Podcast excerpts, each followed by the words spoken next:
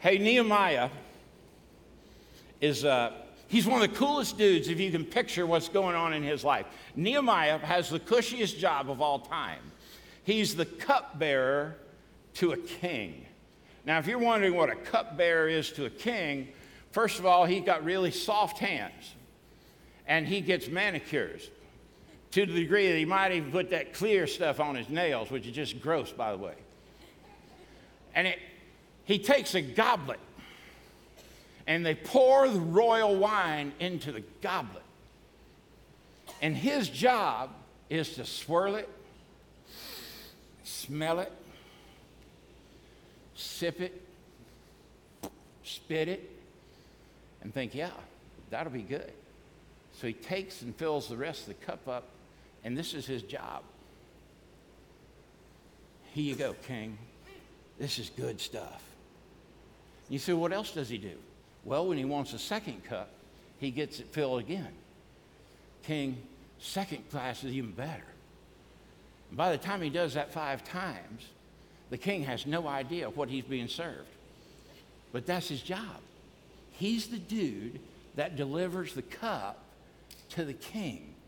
Is this is that a job or is that vacation? Because I'm telling you, this guy has got a cushy gig going on. But you see, the problem is, I don't think the world needs more cushy gigs. I don't think the world needs more entitlement. I don't think that America needs more grandstanders. And I'm absolutely certain we don't need more senators who need more time on television. But I will tell you this the world is dying for a handful of people with enough bravery to stand up and do what they know is right to fix something that they know is wrong. And so Nehemiah is a cupbearer to the king. But as you already hear from the story, that his brother has brought word from Judah over into Jerusalem. And in Jerusalem, the holy city, that all of the walls have been tumbled, tumbled over into rubble. And the gates have been burned and charred. And that has totally captivated his heart because he is of that people. And that should be his home. But those folks have been in captivity and oppression for years and years. And now they're coming home to Judah, but many of them are not coming home because the walls aren't there and the city isn't safe. And there are a lot of folks who have come back, and mostly the folks that come back have been the religious elite. But the regular folk, they're, they're not back yet because there's no wall to protect them. And they've already been conquered over and over again. So, what are we going to do at this point? Because Nehemiah is so deeply moved that he comes before the Lord and he does one thing. He says, God, I'm so sorry. Now, I want you to notice that when, when Nehemiah comes before the Lord, he doesn't start his prayer off by saying, God, I, I need to build a big honking wall. And I need to build a red state wall and a blue state wall. Lord, I need to cross the aisles here. Could you make that happen? I want you to notice that he didn't take a public poll, he didn't watch CNN, and he didn't watch Fox News. What he did do was he decided, Lord, if you're breaking my heart for something, I want to get this relationship started in the right way. So, Lord, I just want to tell you on the front end, I'm so sorry. I have disobeyed you. I have run away from you. I've gone the opposite direction that you've called me to, but I, my heart is now broken for my land. But Lord, would you just forgive me? And I wonder how many times we're this close to answering God's call. I wonder how many times we're this close to allowing God to use us, use us to do something great, but this one thing we lack in that process that we want to skip over that part of Lord, before we get started here, let's make sure you and I are good. Because most of us are one or two kind of people. We're the kind of people that every day we wake up and think, let's go kill something today. I want to crush it today. I want to kill my dinner and I plan to eat good today. Or you're on the other side, and that is, I can't believe I have to work with a guy that wants to kill something today. I want to crush it today. Nehemiah was a cupbearer. Now, I just want you to imagine that a cupbearer with his fingernails polished and looking clean and probably had a cute little outfit he wore. You know, when he kind of pranced probably around the edge to give the king his little goblet. And then his brother said, Hey, buddy, it's all torn down. It's a mess. And all of a sudden, Nehemiah straightened up and that chin got squared out and thought, We're, we're not going to let them do that. That's wrong. That, that is God's place for God's people. We're not going to let that happen. And all of a sudden, the little cup there decides, I'm going to do something about it. But why? Because my heart's broken for it.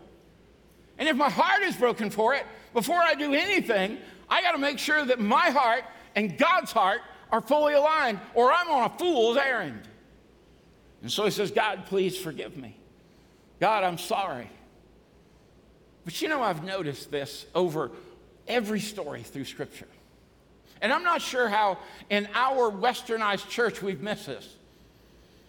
We have this belief that God calls a people, that God calls a, a people that makes up a church, and God calls wide groups of people, and he, he's, he's got this natural plan where he moves uh, 1,800 people together to do something here at Sugar Hill Church on a weekend. But the fact is that God doesn't call a people, God calls a person, and then that person joins a people. And you see, the thing is, what if God is calling you? What if God is breaking your heart about something and you know it's wrong, but you want to make it right? You say, Well, Chuck, I don't know anything great as Nehemiah. Okay, well, what about that girl or that dude in, in the cubicle next to you that's been wronged? What, what, what if you were to look at that and say, man, my heart's but they don't deserve that? What if it's, Lord, forgive me, but God, give me great strength to know how to help them? What if it's the guy that's lost everything he owned and, and, and you have the means and you say, well, Lord, I don't really want to give my money away. And the Lord says, aren't you brokenhearted for that dude? Help him do something. Okay, Lord, let me get, you, get right with you. Then I'll know what to do and how to do it. You see, Nehemiah started with a broken heart. He went from a broken heart to a repentant heart. When you go from brokenness to repentance, you're a half a step away from power. Now, if that's not tweetable, I don't know what is. That's not even in my notes. I don't even think I can say it again. What did I just say? Brokenness and repentance leads to power. Dang, that's good. What about you? Does the Lord want to do something with you, or, or is the Lord just perfectly content to let you, his child, show up and sit in a teal chair for an hour every Sunday, maybe go to a group? But Lord, I, I tipped you a little, I tipped you an hour of my time this week. I'm killing it. And what if the Lord is saying, wait a minute, this is a picture of how I still call you? I hear this question all the time Chuck, how do I know God is calling me. I hear it all the time. How is God calling me? Tripp, I know you hear that. All the, how do I know it's God? Well, I'm going to give you a fail proof system. Are you ready? Number one, do you have a broken heart about something that you ought to do, need to do, should do, or haven't done? Whatever it may be, huge, tiny, what is it? I'm going to give you about 30 seconds to figure out what is something that moves you or has moved you or should move you? And I want you to get it in your head what is that thing, tiny or huge, about what that is, all right? Don't, don't let me go all the way through it. This is my favorite part. Are you got it? All right. How many of you have something, anything? Raise your hand. Okay, leave them up. Leave them up. Leave them up then do something. Then do something. Coming to church isn't doing something. Coming to church is coming here to get fueled to go do something. Now, let me ask you a question, and I, I, want you to be totally transparent. I'm willing to be that way with you. If you'd say, Chuck, I don't know what that is right now. I mean, honestly, earnestly, I don't know what that is right now. Uh, no, there's no condemnation, folks. Seriously, no judgment whatsoever. If, if you'd say, Chuck, I'm not really sure what that is right now, just slip your hand up. It's fair. Go ahead. I'm not, nobody's throwing rocks at you. Okay, so then somewhere between I know something and I'm not sure what it is, they're a bunch of liars. So that's cool too. But I would look at this and I would say to you, If you're here today and you claim that Jesus is Lord in your life, then He gave you the gift of His Holy Spirit to live and work and breathe within you and lead your heart towards something that He's broken about. And there's no pass on that one. Because all you're doing by not answering that is you're hijacking your own blessing. God has chosen to say, I want to use you, and I want to bless you, and I want to honor you. And like Nehemiah, I want you to do something that matters. But in Nehemiah's case, maybe it's the problem with some of us. Nehemiah wasn't some powerful dude. It wasn't like Samson where he walked in and let's go. I mean, it, this wasn't Patton. We aren't going. He, cup bearer of the king, painted nails. Hello? And God says, we're going to go rebuild the walls, and you are the man. But Lord, I'm so sorry. He starts with receptivity, and he moves from that receptivity all the way over here and says, but I, I want to repent. I'm so sorry. So, what is the first step in the action? The first step in the action is I want to pray. Now, I'm not going to ask you, I'm not going to poll you about prayer, but I read an article just this week about folks who claim to be followers of Christ and how many minutes they spend praying in a normal week minus meals, minus the, you know, God is great, God is good. Are you right? Minus the meal. And the average believer prayed less than four minutes this week. Less than four minutes. We have the creator of the universe that opens up a line for us, and we don't, with him, we can actually talk Bluetooth and it works. And we can talk with him nonstop. And you don't have to hold the phone and get arrested for it. I saw a guy the other day in Norcross. It's one of the funniest things I've ever seen. So I pull up behind a Norcross police officer, which I'm relatively sure they have more police cars per square mile than any place on the planet. But the car next to him was, uh, I mean, it was the, it was thumping. You know what I mean? Like they got those big. I mean, it was it was awesome. And this dude pulls his phone up like up here, like steering wheel's here, and I watch the police officer go. And he's just nailing it, man. He's just getting all about it. It turns green, and the cop doesn't move, neither does he. He's just killing it. The car behind him, and the guy turns like, what? And then he sees the police officer. In a minute, he did, woo! I had so much fun watching that. I mean, that was awesome. I don't know why that applies here, but my guess is right then that dude needed to pray, right? Well, let me tell you something. Nehemiah needed to pray. But in the time from chapter one all the way to chapter two, it goes from a prayer to a plan. Now, watch this because this is pretty interesting. In chapter 2, this, this is what it says. I love this. Early the following spring, during the 20th year of King Artaxerxes' reign, I was serving the king his wine can't you just hear that seriously? Would that not be a, t-show, a t- TV show? I was serving the king of the wine. Anyway, that's how I heard it. And I had never appeared sad in his presence before this time. So now he's gone from, I'm serving the king his wine to, I'm serving the king his wine. Are you with me? Was that just for my benefit or do y'all get Okay. Jen said I shouldn't have done that. And the king says, Why are you so sad? You aren't sick, are you? You look like a man with deep troubles. Then I was badly frightened, but I replied, Long live the king! Why should I be sad for the, for the city where my ancestors are buried in these ruins and the gates have been burned down? The king said, Well, how can I help you? With a prayer to God of heaven, he replied, if it please your majesty, and if you are pleased with me, your servant send me to Judah to rebuild the city where my ancestors are buried. And the queen, king with the queen sitting beside him asked, How long will you be gone?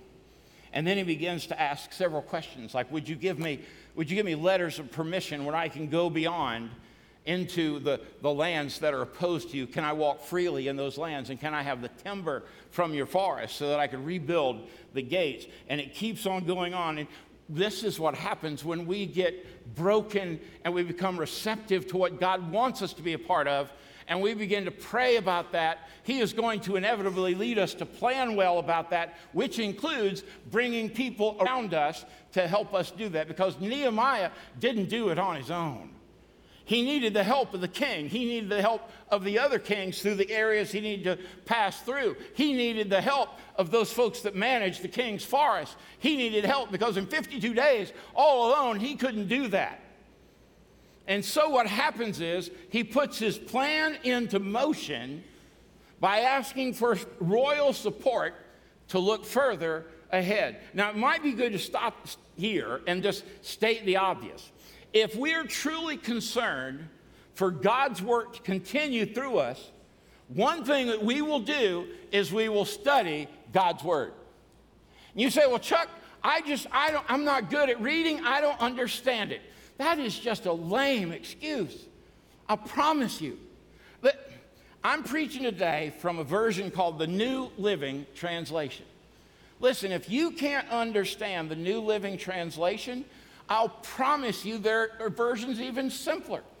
By the way, if you say, well, I, I just listen, I, am dyslexic, I can't read, that's okay, cool. Do you know how easy it is to listen to Scripture for free on your phone or your tablet? I mean, there's no reason anymore. But if we're going to have a broken heart, we need to be in tune to what God's heart is. And we get in tune to that by being in His Word and by talking with Him.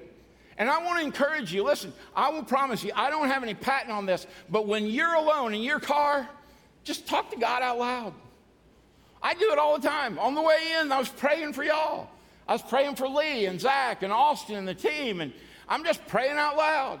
And you say, Well, Chuck, you're a goofball. Of course you do that. Well, now just look around. There's a few more goofballs out here, aren't there? He got busy and he started going at it, and all of a sudden, what happens is he's under attack.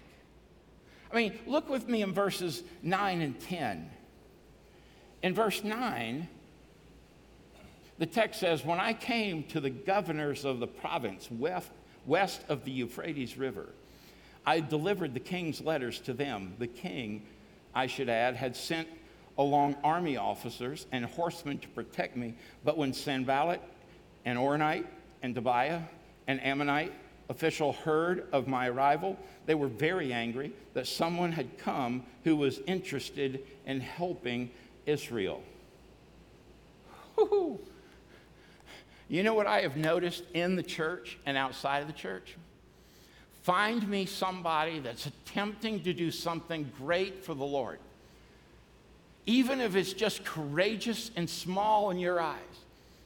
Show me someone who's attempting to do something for the Lord, and I'll show you a person that has two things happening for sure in their life. One, they have Satan, a very real and active evil that will speak into their lives and say, You can't do it. You're not smart enough to do it. You're not sharp enough to do it. You weren't equipped to do it. And you, have you heard this song on the radio? I have no idea who sings it, but Fear, He is a Liar. Have you heard that song? I, I walk around all day long sing. I know none of the rest of the words. All I know is Fear, He is a liar. I mean, sing it with me. I promise you, make you feel good. You ready? Fear. No, really, sing. All right, you ready? Fear. Hold it out. Fear. It is a liar. Come on, doesn't make you feel good. Seriously, does that not get you all excited? The fact that when Satan whispers into your ear and says, You're not good enough. Listen, you're, you're a drunk. Look at you, you're an addict. Well, you've been married 14 times. Look at you. I saw where you were at last night. You're not good enough for God to use. You can't do this. And every time Satan whispers that in your ears, even if he's screaming it, I'm going to beg you to start singing, Fear, you are a liar. Satan, you are a liar. From the depths of hell, you are a liar. And my king, my God, if he says I'm equipped, if he says I'm enough, if he says he can use me, then let me tell you something fear, you are a liar. And I believe that God's speaking a lot of that to us, and yet we're fearful to say, but if I say that or I do that, then, well, you know. Or maybe your lifestyle is such, it's like, man, if people see, they're going to know I'm a hypocrite. Well, I just want to welcome you home to a church full of them. And by the way, one of them's up here preaching right now. Don't, don't miss the blessing of God because fear is a liar. I find this interesting. Uh, the enemy starts getting busy. I love this. Look in verse 20. Uh, this is just wonderful to me. Actually, let's, let's start uh, in, in uh, verse 18. How about that? Then I told them about how the gracious hand of God had been on me. Now, this is the people that have said, Yeah, let's do this. I'm going to help you. Let's, let's go to work. Now, before this happens, Nehemiah, he sneaks out at night under the cover of darkness to measure what he needs, how high and how wide the gate should be, what kind of material he's going to need. And he, he builds his plan under the cover of darkness, and then he, he says, Let's go do this. And he says, Then I told them about how the gracious hand of God had been on me and about my conversation with the king. And they replied at once, Good, let's rebuild the wall. So they began the good work. Now, I want you to say this with me. Is that up there? Uh, all right, let, let, right there. We're going to say this together. You ready? Just follow with me. Ready? I replied. I replied, the God of heaven will help us succeed. Is that not stinking awesome? The creator of the world who said, bam, there's the Caribbean. I'm hanging out with him. The guy who said, bam, trout streams, North Georgia. I'm with him. Bam, donuts. I'm with him. Sorry, Chelsea. We, his servants, will start rebuilding this wall, but you have no share, legal right, or historic claim in Jerusalem. Oh, my stars. But the God of heaven will help us succeed. Now, I want you to notice that the very first argument he gets are from the leaders inside the walls. If you attempt to do something great for God, but it doesn't fit the orthodoxy of somebody else, let me tell you, expect two things to happen Satan to say, You're fearful, you can't do it, and you're going to have people who are going to say, How dare you? Now, let me just be honest with you. There are folks in the local church who are going to tell you, you know, we don't do it like that. But listen to me there's only one head of the church. And by the way, there's only one head of this church, and I'm not him. When the Lord says we're building a wall, it doesn't matter how many elders, how many deacons, how many finance teams, it doesn't matter all that stuff. We can get together and argue all we want about carpet, but if God wants a wall, bless the Lord, we're building a wall. And he said to Nehemiah, Don't worry about the folks, I've got them. I've noticed it comes all the time. When you try to do something extraordinary, you know what happens? Grumblers, they start coming out of the walls. But you see, Nehemiah didn't need all that help. What he needed was one thing. What he needed was the power and the presence of the God that had called him to do this. You know what's interesting to me? I told you a few weeks ago I've been living in Psalm 23. Me and Pastor Tripp both been living in Psalm 23. The Lord is whose shepherd? Say it with me. My shepherd. The Lord's your shepherd. The Lord is my shepherd. What comes right after that? I shall not then you know what? Nehemiah, he had no need to fret and worry. He had been receptive. He had prayed about it. He had planned about it. And then he went and did something about it. Now, Nehemiah wasn't a contractor, he wasn't a rock mason. God, would you start a fire down in my heart and break it for something that matters to you? That song that Leanne sang a little while ago, and she said, You're never gonna let me down. You know that one? You know what I've thought all week long listening to that song? I imagine Nehemiah picking up his first big rock and he's got a trowel and he's ready to try to go to work. And I bet inside he's saying, Lord, I hope you're never going to let me down. You're never going to let me down. You're never going to let me down. And before long, he had a part of the wall that was going crazy. And he started singing. I bet everybody looked at Nehemiah and thought, whatever he's doing, that's what I want. And a chorus came up and said, You're never going to let me down. You are never going to let me down. Fear, you're a liar. You are never going to let me down. And I suppose I would look at us and say, I wonder if I wonder if there's something that we would say, Lord, I trust you. You're never going to let me down. I'm going to hear what breaks your heart. God, would you break my heart for that and be receptive to it? Would you be willing to pray about it and start, by the way, exactly like Nehemiah did? God, I'm sorry. I haven't always obeyed you. I haven't always chased after you. As a matter of fact, most of the time I've run away from you. But Lord, would you give me a plan and people around me that we might do something that makes a difference for you?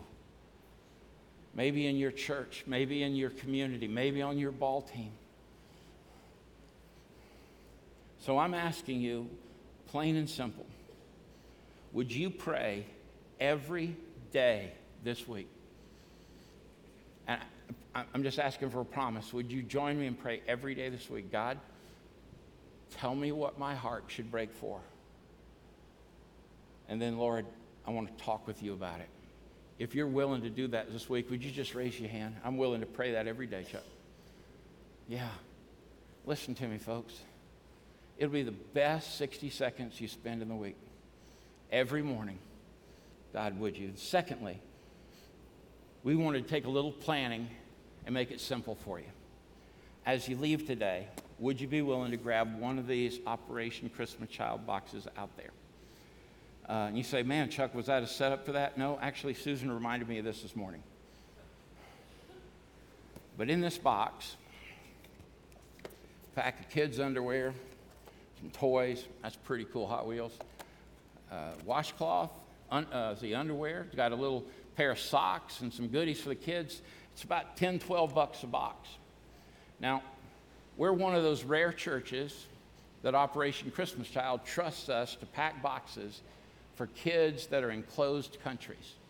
Now, if you don't know what a closed country is, we're talking about a country where it is illegal to share with people how much Jesus loves them or to open the scriptures. Now, most churches send boxes over into places where missionaries will definitely be, and there will be missionaries that will help us, but they're under cloak and dagger. And we ask, I promise you, our people will, will honor that, which means you don't put Bibles in it, you don't, don't put Jesus stuff in it. You say, well, Chuck, that's, that's, you know what, that's not even missions. Oh, hush. It is most definitely missions. There's a kid in a closed country that's going to get the love of Christ because you have prayed over their box, and we're going to send 1,200 of these stinking boxes. Well, how are we doing so far, Chuck? Because they're due on the 10th. I mean, Chuck, what are we going to do? I'm going to ask y'all don't have to plan it. I got one project you can go do. And to get as many as we need to, some of you need to take two or three. And some of y'all can easily do four or five, right? So when you leave, grab a box and you already got a project. And then you pray over it. Lord, what, I put, what do I put in this? I don't know this kid. Okay, the Lord will give you direction. You say, You mean the Lord cares about that little box? Yeah, you know how I know that? He cares about that kid. You know what else cares about you being a part of helping that kid? He cares that your church cares about helping that kid. He cares that our community, that our church is in, in that we care about that kid. So I'm going to ask you, I, I, unashamedly, take the boxes. But listen, Nehemiah didn't go over to Judah and say, hmm, rubble. Let's think about it. He started putting rocks together and he started building a wall. I'm pleading with you.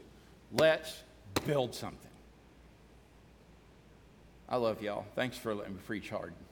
I get all fired up sometimes. But I'm telling you, I love our church. I love it dearly. We got to take an offering. Y'all come on. While they're coming, I want to remind you of a couple things happening in our church. Next week, you heard in the announcement video, Man Church is back. We're going at it a little differently. Thanks, man. You think I look like TD Jakes on an August camp meeting here?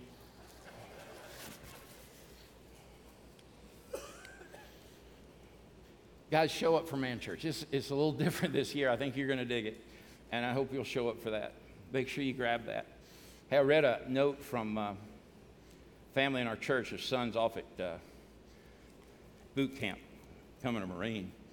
And so mom sent me a, a note that he'd handwritten.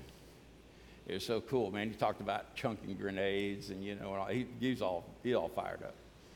And down at the bottom, he said, We got to go to church Sunday. It was good, but it wasn't like Sugar Hill. And I thought, Well, bless the Lord. Just a little encouragement along the way. Isn't that cool? Hey, y'all give. I mean, seriously, give. There's so much stuff going on. Give. Well, I'm not going to give a box, Chuck. Well, then give 20 bucks to somebody who can do a box. All right? But just give. You know, you, Chuck, you're always asking for money. I know. If y'all start giving, I'd stop. cool deal how that works. Lord, thank you. Uh, your word never returns void, it always accomplishes the purpose for which you sent it.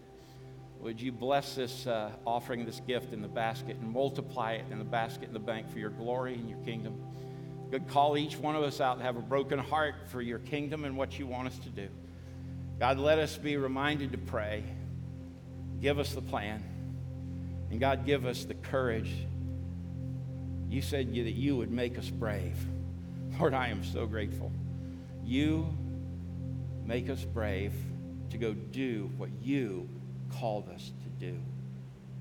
Lord, let us give with courage today.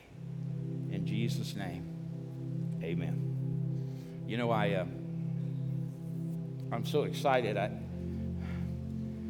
Friday morning, Tripp was doing Longhorn for Life, where uh, in second period, did it right, Tripp? Second period? Second period over at Lanier High School in the, in the theater. Uh, Tripp's doing Longhorn for Life, which is life and leadership with hundreds of, of kids in the middle of a school day. And I'm telling you, I, it, it's crazy great. When I think about all the mess I've seen on television and politics and all the foolishness this week, I just want to ask you, church, don't, don't get sucked into that stuff. Seriously, don't, don't get sucked into getting in a fight on Facebook and all that silliness. I mean, seriously, you know what? Walk out of this world today and know fear is a liar. My God, He has never lied, and He has never lost. So trust Him to go before you today and make a way and make your crooked path straight. That's what He does. Let Him go within you today and bring you great peace great power, great contentment, because you are always loved. You know why? Because He is always good. And in those days where, man, everything that could go wrong is going wrong, stop for a second and look for the Lord to come over and kind of hunch his back over and say, Hop on And jump on his back and wrap your arms around his shoulders, knowing he's more than strong enough to carry you, not out of the middle of that junk, but right through the middle of it. Only so he gets to walk you through it, and you kind of look behind and think, that was awesome. And let him set you down victoriously on your two feet as he wipes away your tears and he kisses you on the forehead and he wraps his loving arms around you and he kind of smushes you like that. I had no idea would do that. I'm doing it again, though, not allowed. Because you know what? Stand up. Come on. I want to make sure we get this part right. Y'all stand up. Honor the Lord. Stand up. And then when he does smush you up like that, as you look eyeball to eyeball with your Savior, be sure you hear him say, My child, say with me, I love you. God bless you. Go in peace.